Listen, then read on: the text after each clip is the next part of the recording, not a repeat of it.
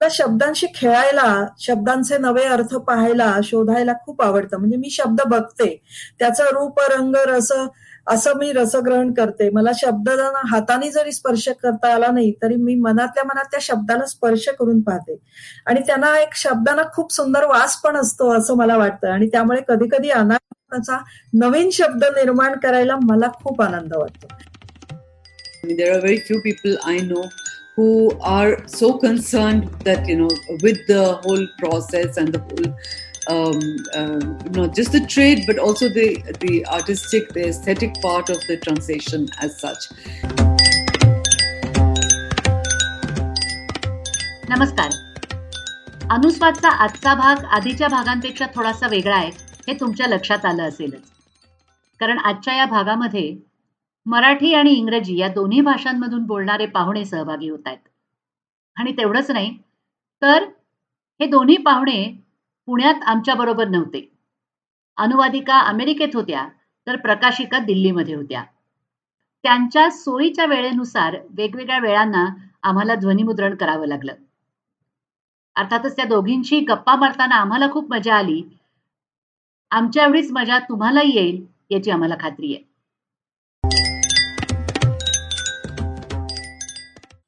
नमस्कार मराठी वाचक हो ट्रान्सलेशन पॅनाशिया प्रस्तुत अनुस्वाद या पाक्षिक पॉडकास्टमध्ये तुमचं मनापासून स्वागत.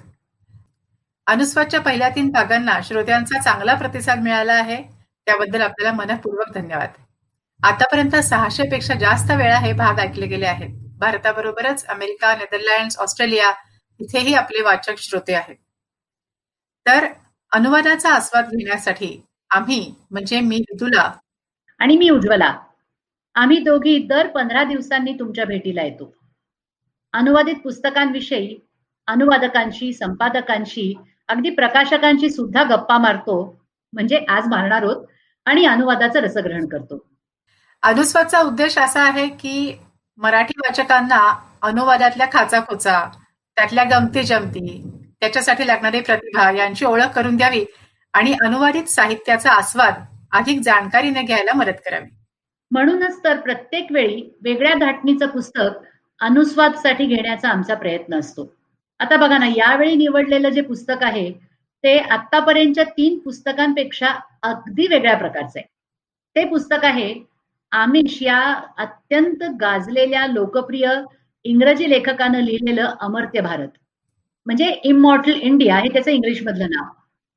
पण आमिष म्हणल्यानंतर पौराणिक कथांविषयीचं हे पुस्तक असेल असं वाटू शकतं कारण त्यांची ती सगळी शिवा ट्रिलजी म्हणजे शंकराबद्दलच्या तीन कादंबऱ्या एवढ्या प्रचंड गाजल्या आणि इतरही कादंबऱ्या खूप गाजल्या पण हे पुस्तक मात्र त्या कादंबऱ्यांपेक्षा खूप वेगळं आहे. इमॉर्टल इंडिया हे पुस्तक खरं म्हणजे त्यांनी वेगवेगळ्या वर्तमानपत्रात लिहिलेल्या स्तंभांमधल्या लेखांचं संकलन आहे. दोन हजार सतरा साली वेस्टलँडनं हे प्रकाशित केलं. आणि अगदी त्याच्या पाठोपाठ त्याची मराठी आवृत्ती यात्रा बुक्स या प्रकाशनानं प्रकाशित केली. कशाबद्दल हे पुस्तक? तर या पुस्तकात आमिषनं शोध घेतलाय. अमर्त्य भारत कसा आहे? म्हणजे अजभान वर्ष भारत हिंदुस्तान इंडिया अशी बदलती नावं धारण करणाऱ्या भूमीचा आत्मा खरा कशात आहे याचा शोध आमिषनं त्यांच्या परीनं घेतलेला आहे. आणि या अतिशय वेगळ्या पुस्तकाचा अनुवाद केलाय विद्या हर्डीकर सप्रे यांनी. मी तुला विद्याताईंची ओळख करून देणार. हो अगदी आनंदाने. विद्याताईंची ओळख अतिशय बहुमुखी प्रतिभा असलेली व्यक्ती असं आपल्याला खरंच म्हणायला लागेल. त्या शिक्षणाने वैज्ञानिक व्यवसायाने संगणक तज्ज्ञ वृत्तीने साहित्यिक आणि सामाजिक कार्यकर्त्या अशा आहेत. त्यांचं स्वतःचं विपुल साहित्य लेखन आहे. एकोणीशे पंच्याण्णवमध्ये लोकसत्तामध्ये त्यांनी देशोदेशी ही लेखमालिका चालवली आहे वर्षभर. अनेक ई नियतकालिकांमध्ये भरपूर लेखन केलं आहे. अमेरिकेहून प्रसिद्ध होणाऱ्या बृहन महाराष्ट्र वृत्तावरती त्यांनी संपादक सहसंपादक सल्लागार अशा अनेक नात्यांनी काम केलं आहे. ई ग्रंथाली दिवाळी अंक दोन हजार बारा आणि अन्य विशेष अंकांचं संपादन त्यांनी केलं आहे. त्यांची सात मराठी पुस्तकं प्रसिद्ध झाली आहेत. त्यांनी दोन पुस्तकांचं संपादन सुद्धा केलेलं आहे आणि या परिचयाची परिपूर्ती मिळणाऱ्या दोन गोष्टी मला इथे खरं म्हणजे सांगायचे एक तर त्यांनी मला आठवी ते दहावी या तीन महत्त्वाच्या वर्षांमध्ये भौतिकशास्त्र शिकवलं पण ते प्रश्नोपचार या पद्धतीने शिकवलं. जे त्यांचे हा जे त्यांचे विद्यार्थी आहेत त्यांना ही उपचार पद्धती चांगली माहिती आहे. आणि आणखीन म्हणजे साधारण तीस एक वर्षांपूर्वी त्यांनी त्यांच्या इयत्ता पाचवीच्या विद्यार्थिनींवर एक चिमण्या नावाचा लेख लिहिलेला होता. तो लेख वाचून त्या चिमण्यांच्या सुद्धा नाक चिमण्या आज सुद्धा भाऊक होता. तर अशा या आपल्या विद्यार्थी विद्यार्थी नमस्कार आणि स्वागत. कुठे आहात आणि कुठून बोलताय आता आम्हाला सांगा जरा. मी सॅन्डियागो आणि लॉस एंजलिस ह्याच्यामध्ये आमचं एक छोटुकलं गाव आहे. त्याचं नाव टमेक्युला तिथं राहते. आणि काव्यशास्त्र विनोद सध्या चालू आहे. किंवा काही न करता खूप बिझी राहणं किंवा खूप व्यस्त राहणं चालू आहे. आज मला आणखीन एका पाहुण्यांची पण ओळख करून द्यायची आहे. आज अमर ते भारतच्या प्रकाशक यात्रा बुक्सच्या नीता गुप्ता आज आपल्याशी संवाद साधतायत आणि त्या आहेत दिल्लीमध्ये. सो त्या दिल्लीहून आपल्याशी संवाद साधतायत. नीता गुप्ता या यात्रा बुक्सच्या प्रकाशक म्हणून परिचित आहेत. अनुवादावर त्यांचं विशेष प्रेम आहे. आणि त्या बाबतीत त्या अनेक प्रकाशकांना मार्गदर्शन सुद्धा करत असतात. त्यांचं सगळ्यात महत्त्वाचं आणि विशेष योगदान म्हणजे विभिन्न संस्कृती विभिन्न भाषा यांच्यामध्ये काम करणाऱ्या प्रकाशकांचं एक अतिशय सुंदर असं संपर्क विश्व त्यांनी उभारलं आहे देशोदेशी जे लिटरेचर फेस्टिवल आयोजित केले जातात त्या साहित्य उत्सवांना त्या मार्गदर्शन आणि सहभाग देत असतात. त्यामुळे जगभरातल्या साहित्यिक चळवळींमध्ये त्यांचं नाव अतिशय आदराने आणि प्रेमाने घेतलं जातं. नीताजी या भारतीय अनुवाद परिषदेच्या त्रैमासिकाच्या संपादक आहेत. अनुवादाचा अभ्यास आणि प्रचार प्रसार करणारी ही भारतातली पहिली संस्था असं म्हणता येईल. आणि अगदी अलीकडे म्हणजे एप्रिल दोन हजार वीसमध्ये नीताजींनी भारतभरातल्या भारतीय भाषांमध्ये काम करणाऱ्या प्रकाशकांसाठी पब्लिशर्स एक्सचेंज हा एक ऑनलाईन मंच स्थापित केला आहे. याच्यामध्ये प्रकाशक एकत्र येतात आणि समान प्रश्न समान बलस्थानं यांवर विचारविनिमय करतात त्याच्यावर उत्तरं शोधतात आणि एकत्रित काम करतात. ही भारतीय भाषांमधल्या प्रकाशकांसाठी एक खूप मोठी गोष्ट आहे. आणि अर्थातच नीताजी या आपल्याला जयपूर लिटरेचर फेस्टिवलच्या संयोजक म्हणूनही फार चांगल्या परिचित आहेत. नीताजी तुमचं मनपूर्वक स्वागत. आणि अनुस्वादच्या या भागात सहभागी झाल्याबद्दल धन्यवाद. So first of all thank you so much वेदला for giving me an opportunity to interact with your audiences by this episode of Anuswad आता प्रकाशकही आपल्यामध्ये सहभागी होत आहेत ही आपल्या अनुस्वादला मिळालेली एक छोटीशी पावती असं मला वाटतं. नेताजी एखादं पुस्तक भारतीय भाषांमध्ये अनुवादासाठी घ्यावं हे प्रकाशक म्हणून तुम्ही कसं काय निवडता त्याला काय निकष लावता I realize the decision becomes much easier for us because we already know how well a book has done uh, in terms of, uh, you know, uh, not just the reviews in press, but also in terms of sales. And this helps us to take a call on, you know, whether this book will work or not. Uh, and other times it, it, could be subject matter. For instance, in the case of the book that we're discussing today, which is Amisha's Immortal India, the subject matter is such that, you know, it's a book which uh, is, you know, you feel that a book like this should reach out to audiences irrespective of the languages that they're reading, comfortable in reading. So, you know, it's very important that we make sure that a book like this reaches wider audiences. I think what Amish brings uh, is his very unique combination of storytelling skills and his knowledge of religious symbolism and his very deep understanding of Indian philosophy. And this has turned him into a, a kind of Indian publishing phenomenon, uh, especially in the mythological fiction genre. Uh, Immortal India is his first non fiction book. It's, in fact, a series of in depth articles and speeches and debates in which Amish has laid out a vast landscape of um, ancient culture with a very, of, you know, the ancient culture of India, which had a very fascinatingly modern outlook. Uh, when it came to translation into Marathi, I think, uh, you know, it was very easy for me to decide to work with Translation Panisha because I've known you, Vidula, for so many years.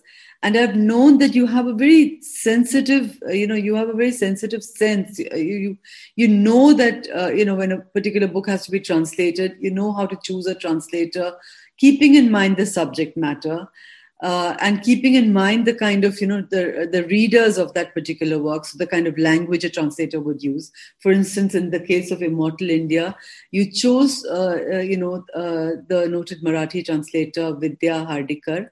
And, uh, and i really uh, you know appreciate the kind of nuanced sense that you have of language and what a particular book needs. And and that is one of the reasons that the book becomes successful धन्यवाद नीताजी. आपण सगळेजणच कुठलंही पुस्तक जास्तीत जास्त चांगलं कसं होईल आणि वाचकांना त्याचा जास्तीत जास्त आनंद कसा मिळेल यासाठीच एकत्रितपणे प्रयत्न करत असतो.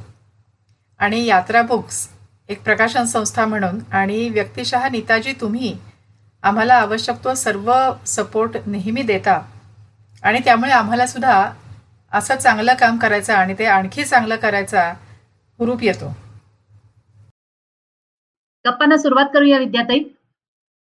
तुम्ही स्वतंत्र लेखन पुष्कळ केलं आणि मग तुम्ही या अनुवादाकडे वळलात. म्हणजे अमर्त्य भारत हे तुम्ही अनुवादित केलेलं पहिलंच पुस्तक.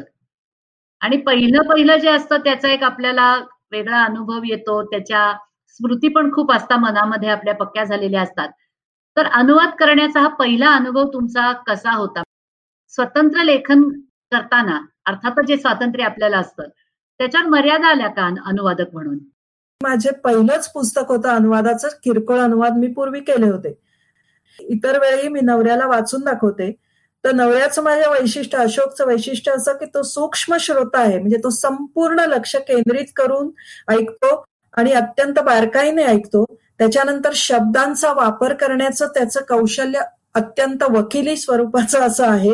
आणि त्यात तिसरं म्हणजे त्याचं इंग्रजी बद्दलचं इंग्रजीवरचं प्रभुत्व आहे. त्याच्यानंतर वैचारिक लेखन असल्यामुळे हे त्याच्यावर आम्ही वाचून झालं की साधक बाधक चर्चा करत होतो. त्यामुळे मलाही आमिषच्या पुस्तकातली निर्मिती स्थळं छान दिसली आणि त्याचाही आस्वाद घेता आला. तर म्हणून ह्या तिन्ही साठी मला खरोखरच धन्यवाद द्यावेसे वाटत तू मला विचारलंस की मी स्वतंत्र लिहिते तरी सुद्धा अनुवाद करताना मला काही अडचण वाटली का? मर्यादा काही आल्या का? हा. कारण आपल्याला शेवटी लेखकांनी जे लिहिले आहे त्याच्याशी एकनिष्ठ राहूनच आपल्याला भाषांतर करायचं आहे ती मर्यादा वाटली का? खरं सांगायचं तर मला नाही वाटली मर्यादा. आणि याचं कारण दोन तीन कारण आहेत. एक म्हणजे माझ्या असं लक्षात आलं अनुवाद करताना की माझ्या हातून अनुवाद सहज झरतो. म्हणजे मी हाताने लिहिते त्यामुळे तो झरणीतून अक्षरशः झरतो. आणि तो जो आनंद होतो की आपल्याला किती सहज इकडून तिकडे सुचत जातं ते तो मला आनंद मिळाला. दुसरं म्हणजे जिथं अवघड आणि क्लिष्ट वाक्यरचना होती कारण मला माझ्या इंग्रजीचा आत्मविश्वास नव्हता तिथं शब्दांशी खेळण्यात किंवा योग्य आणि चपखल शब्द शोधण्यात माझ्या मेंदूला खूप छान व्यायाम झाला आणि ती पण मजा मला खूप आली. आणि मुख्य म्हणजे मला शब्दांशी खेळायला शब्दांचे नवे अर्थ पाहायला शोधायला खूप आवडतं. म्हणजे मी शब्द बघते. त्याचा रूप रंग रस असं मी रसग्रहण करते. मला शब्द हाताने जरी स्पर्श करता आला नाही तरी मी मनातल्या मनात त्या शब्दाला स्पर्श करून पाहते. आणि त्यांना एक शब्दांना खूप सुंदर वास पण असतो असं मला वाटतं. आणि त्यामुळे कधी कधी अनाचा नवीन शब्द निर्माण करायला मला खूप आनंद वाटतो. किती छान आहे विद्याताई. अशा प्रकारे अनुवादाकडे बघणं आणि त्यातून आपण खूप वेगवेगळ्या स्तरांवर संपन्न होत जातो असं मानणं हे फार छान भावना मला तुमची याच्या मागची वाटते आणि त्याच्यामुळे इतरांनाही अनेकांना अनुवाद करण्याची प्रेरणा नक्की मिळेल. उज्ज्वला आपण नेहमी म्हणतो की अनुवाद करताना शब्दांपाशी थांबायचं नाही शब्दांपाशी घोटाळायचं नाही. पण मूळ अर्थापर्यंत पोचून सुद्धा शब्दांशी खेळत खेळत अनुवाद करणं हे आज आपण अगदी छान ऐकलं ना नवीन? तेच ना. की या निमित्तानं आपली मराठी भाषा पुन्हा एकदा आपल्याला गवसली. मराठी भाषेत काय काय गमती जमती करता येतात काय सामर्थ्य हे कळलं. असं असं वाटलं का तुम्हाला विद्याताई हे करत असताना? नक्कीच वाटलं. म्हणजे मला माझ्या माझ्या मराठीचा पण नवीन नव्याने अनुभव आला नवीन आस्वाद घेता आला. इंग्रजी ही सुंदर भाषा आहे ती चपखल भाषा आहे. म्हणजे एक वाक्य इंग्रजीतलं मराठीत सांगायचं झालं कारण शब्दसंग्रह इंग्रजीचा खूप आहे. त्यामुळे बारकावे असलेले शब्द त्याच्यात असतात. आणि ते त्या बारकाव्यानिशी मराठीत उतरवणं कठीण असतं कारण मराठी भाषा एवढे शब्दसंग्रह नाहीये. ते त्रुटी आणवते आणि मग एका वाक्याचा परिच्छेदभर भाषांतर करत बसावं लागतं कधी कधी पण तरी सुद्धा हा होता. दोन्ही भाषा समजण्यात. याच्यामध्ये कसं आहे वेगवेगळ्या विषयांवरचे लेख आहेत आमिष यांनी लिहिलेले. आणि जरी त्यातलं एक समान सूत्र हे भारताविषयी जरी असलं तरी खूप वेगवेगळे विचार प्रत्येक लेखात आलेले त्यामुळे तुमची भाषांतराची प्रक्रिया कशी होती एक संपूर्ण लेख तुम्ही आधी वाचायचात आणि मग भाषांतराला घेत होतात का अख्खं पुस्तक आधी वाचून काढलं मी अनुवाद करण्यापूर्वी ह्या प्रक्रियेचा काही विश्लेषण विचार केला नव्हता. पण एकंदरीत अनुवाद केल्यानंतरची माझी मला जाणवलेली जी अनुवादाची प्रक्रिया जी आहे ती म्हणजे की मूळ लेखन कुठलंही कृती ही आपलीशी वाटायला पाहिजे. आपलीशी वाटायला पाहिजे म्हणजे काय? ती आवडायला पाहिजे ती भावायला पाहिजे आणि मग ती आपलीशी वाटणं म्हणजे ज्याला इंटरनलाइज म्हणतात. असं जर ते झालं नाही तर आपल्याला त्याचा अनुवादाशी जवळीक वाटत नाही.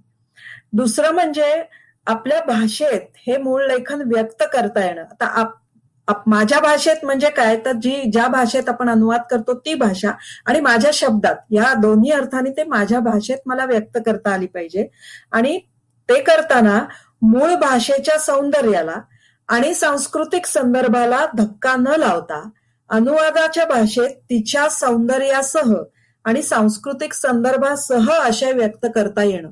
हे मला सगळी अनुवादाची प्रक्रिया वाटते आणि हे जितकं चांगलं जमतं तितकं अनुवाद सुंदर जमतो. तरी सुद्धा ह्याच्यामध्ये एक मला सांगा विद्यार्थी की आमिषनी जे जे विचार मांडलेत जी जी मतं मांडली आहेत ती सगळीच्या सगळी शंभर टक्के तुम्हाला पटणारी होती. ती मतं सुद्धा तुम्ही इंटरनलाइज करून लिहिलं का?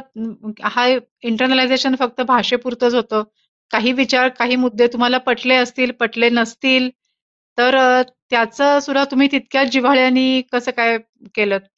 हा अनुवाद करताना मला वाटतं की माझं त्याच्यातल्या विचारांपेक्षा त्याचं जे जे काय काय आहे ते अत्यंत इमानाने मराठीमध्ये वाचकांपर्यंत पोहोचवणे ह्याबद्दल मी लक्ष केंद्रित केलं होतं. त्यामुळे त्या विचारांशी आपण सहमत आहोत का नाही हा विचारच माझ्या मनात खरं म्हणजे आला नाही. करताना प्रांजळपणे.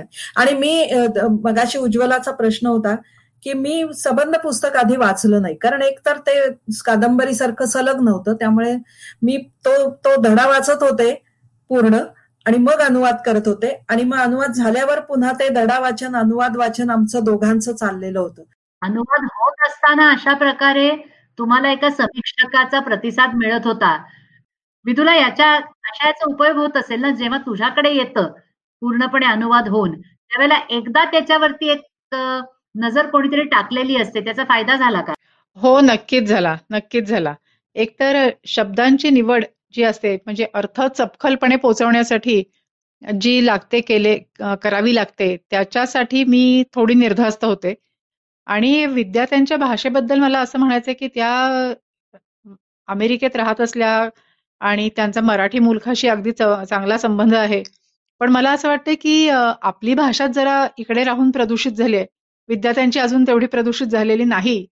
आणि त्यामुळे सुद्धा ते अनेक वर्षांपूर्वीचे पण अतिशय चपखल बसणारे शब्द हे सुद्धा तिथे आले आणि एक वाचन झाल्याचा नक्कीच परिणाम जाणवतोच. म्हणजे अनुवाद करणं हा प्रकाशन व्यवहारातला एक महत्त्वाचा भाग आहे. आणि मूळ पुस्तक आणि त्याच्या पाठोपाठ अनुवाद प्रसिद्ध होणं. असं झालं तर मूळ पुस्तकालाही कदाचित फायदा होतो आणि अनुवादित आवृत्तीलाही होतो. हो.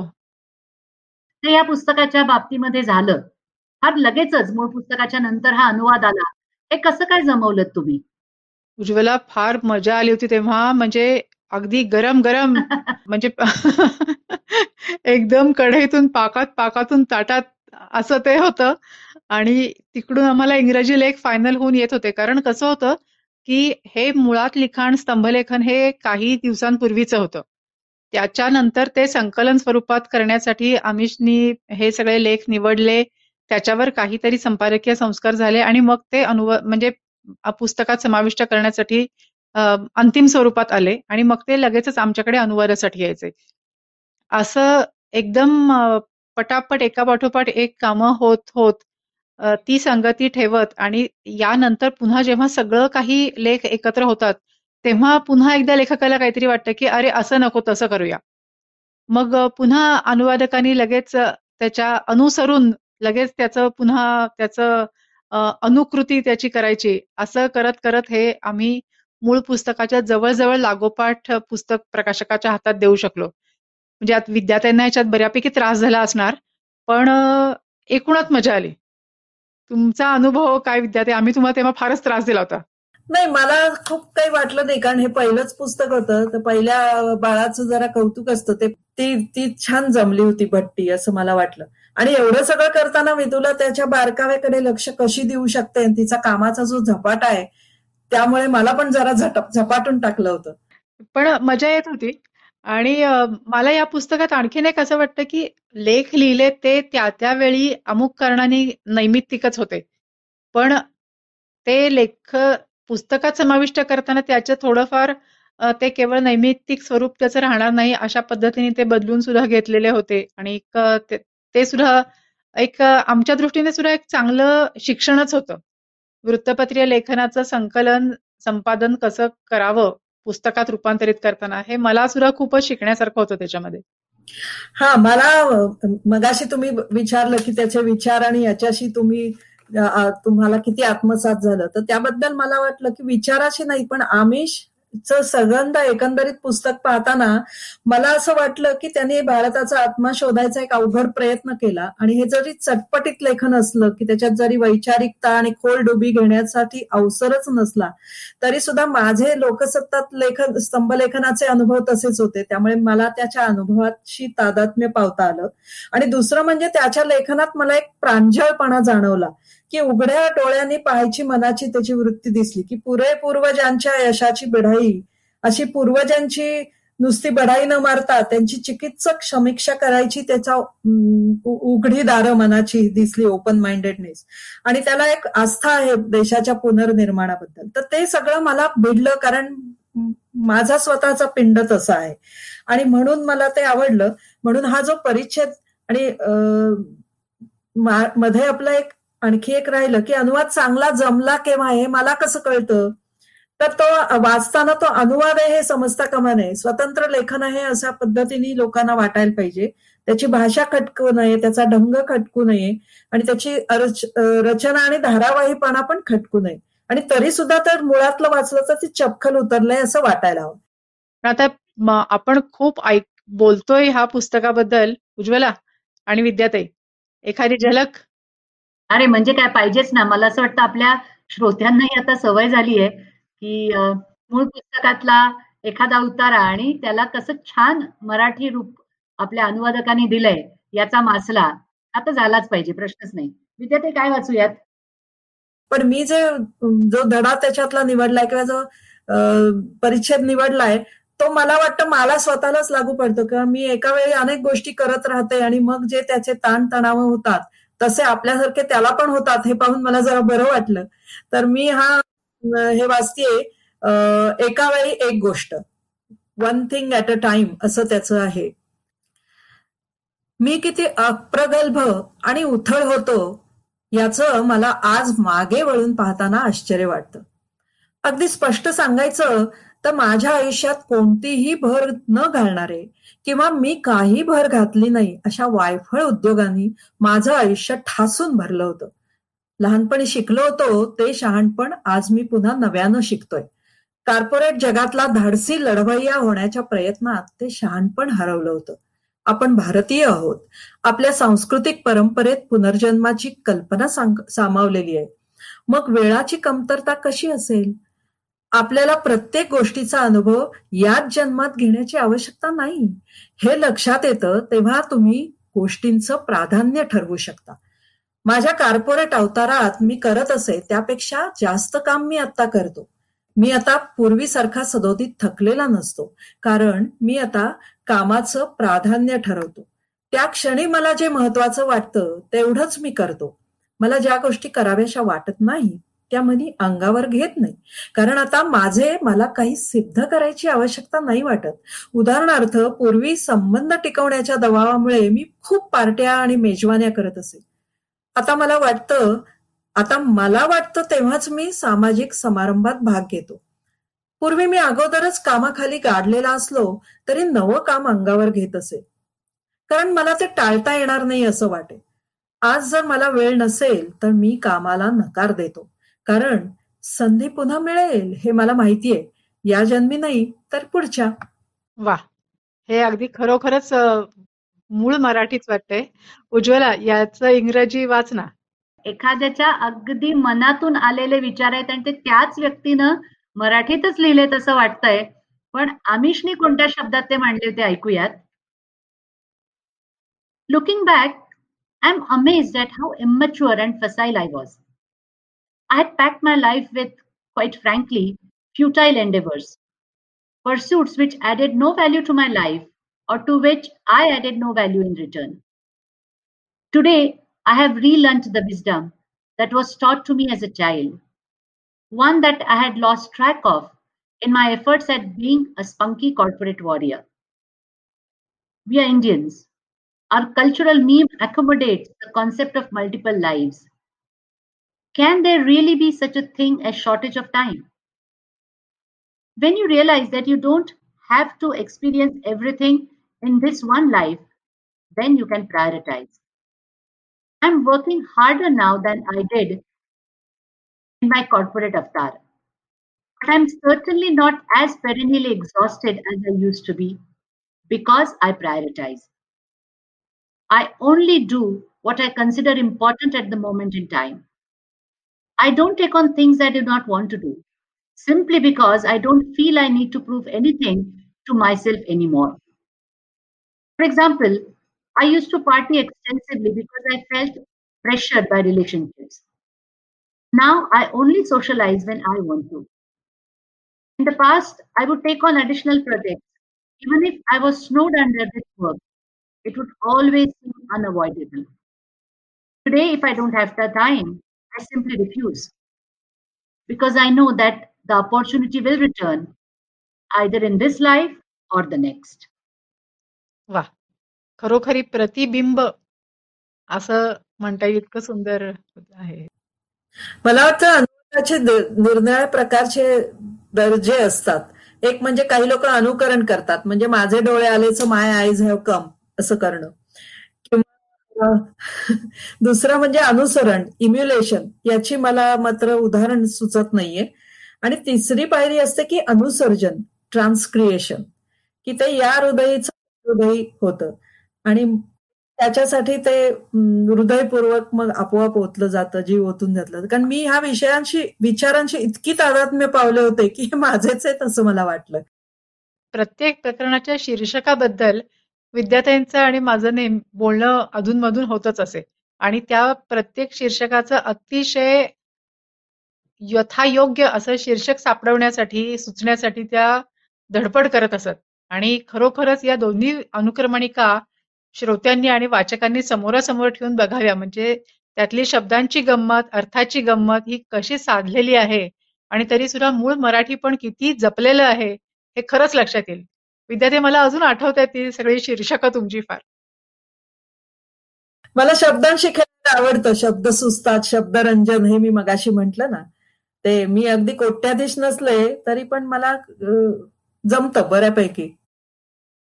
अमर्त्य भारताच्या सफरीवर आपण गेलो होतो पण त्याच्याच बरोबर अनुवादाच्या प्रक्रियेच्या सफरीवरही आम्हाला तुम्ही नेऊन आणलं भाषेची एक उत्तम सफर घडवलीत. खूप छान वाटलं विद्याताई.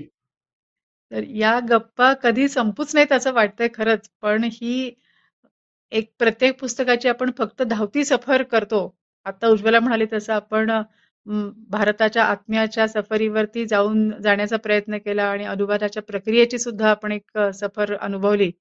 हा पॉडकास्ट ऐकल्याबद्दल सर्व श्रोत्यांचे मनपूर्वक धन्यवाद. तुम्हाला सुद्धा या एप- एपिसोडमध्ये पुनःप्रत्ययाचा आनंद मिळाला असेल अशी मला खात्री आहे यात सहभागी झाल्याबद्दल विद्याताई आणि नेताजी दोघींचेही मनपूर्वक आभार been a joy working with Translation Panesha because you have a wonderful team. i have interacted directly or separately through you with most of your team members, and I've found it wonderful to uh, work with. Uh, Translation Panesha and congratulations. I mean, huge hearty congratulations to all of you, to Vidyatai for the translation, to Translation Panesha for this, you know, also this initiative of highlighting translators and uh, you know showcasing their works in Marathi uh, translation. Um, I think we need a number of such initiatives like Anuswad to highlight the issues faced by translators in India because I think not enough um, uh, attention has been paid to this. I mean, there are very few people I know who are so concerned that you know with the whole process and the whole um, uh, not just the trade, but also the the artistic, the aesthetic part of the translation as such. So, thank you for inviting me to uh, speak with your audiences through this initiative, and congratulations to the entire team. Uh, I hope uh, you know uh, you, this uh, initiative. I mean, it's a long journey, and I know that you'll make it successful. So, congratulations again. Thanks so much for having me here. Ujjwala गेल्या काही दिवसांमध्ये अनुवाद विश्वात काय काय घडलंय अनुवाद विश्वात फार मस्त मस्त काही काही वाचकांना वाचायला मिळते आणि त्याच्यामध्ये ट्रान्सलेशन पिनाशियाचा फार मोठा वाटा आहे हे मला इथे अगदी अभिमानानं सांगायला आवडेल. कारण आपण आश्लेषा गोरेशी गप्पा मारल्या होत्या अनुस्वाच्या दुसऱ्या भागामध्ये. त्यांनी एक अतिशय नवीन पुस्तक आता आणलेलं आहे अनुवाद करून. गन आयलंड हे मूळचं पुस्तक आहे अमिताभ घोष लिखित. आणि त्या इंग्रजी पुस्तकाचा मराठीत अनुवाद आहे. आणि ते इंग्रजी पुस्तक रवींद्रनाथ टागोर पुरस्कारासाठी नामांकित झालेलं आहे. म्हणजे अतिशय महत्वाचं आणि वाचनीय पुस्तक आहे. प्रतिष्ठेचा पुरस्कार त्याच्या वाट्याला नक्की येईल अशी आपण आशा करूयात. आणि पण तो पुरस्कार जाहीर व्हायच्या आधीच ते मराठीत आलेलं आहे पुस्तक. त्यामुळे वाचकांना उपलब्ध आहे. आणि विश्वकर्मा प्रकाशनाचं पण एक चांगलं पुस्तक आलेलं आहे. तुहिन सिन्हा लिखित पुस्तकाचा प्राजक्ता चित्र्यांनी अनुवाद केलाय. नाव काय आहे पुस्तकाचं? ती काश्मीर आहे. ती काश्मीर आहे. उत्सुकता चालवणार शीर्षक आहे ना? त्यामुळे आपण त्याच्याविषयी फार बोलायला नको. वाचकांना प्रत्यक्षच शोध घेऊ दे की म्हणजे काय आहे या पुस्तकात. पण छान छान पुस्तकं दर महिन्याला वाचकांपर्यंत येत असतात अनुवादित केलेली. तर वाचक हो तुमच्या वाचनात सुद्धा आलेली अनुवादित पुस्तकं जी तुम्हाला अनुस्वादमध्ये त्याचा आस्वाद ऐकायला आवडेल अशी आम्हाला जरूर सांगा. आपण ती एखाद्या भागामध्ये घेण्याचा जरूर प्रयत्न करूया. अनुस्वाद ऐकल्यामुळे उत्सुकता निर्माण होऊन तुम्ही मराठी अनुवाद किंवा मूळ पुस्तक किंवा दोन्हीही वाचलं तर ते कसं वाटलं हे आम्हाला जरूर कळवा. ती दोन्हीही कुठे उपलब्ध आहेत ते पॉडकास्टच्या वर्णनात दिलेलं आहे. नक्की वाचा खरेदी करा आणि अनुस्वादबद्दल लोकांना सांगा. अनुस्वादला लाईक करा शेअर करा सबस्क्राईब करा. आनंद घ्या. आपण भेटतोच पुन्हा पंधरा दिवसांनी. एक नवा अनुवाद आणि नव्या अनुवादकासह. तोवर नमस्कार.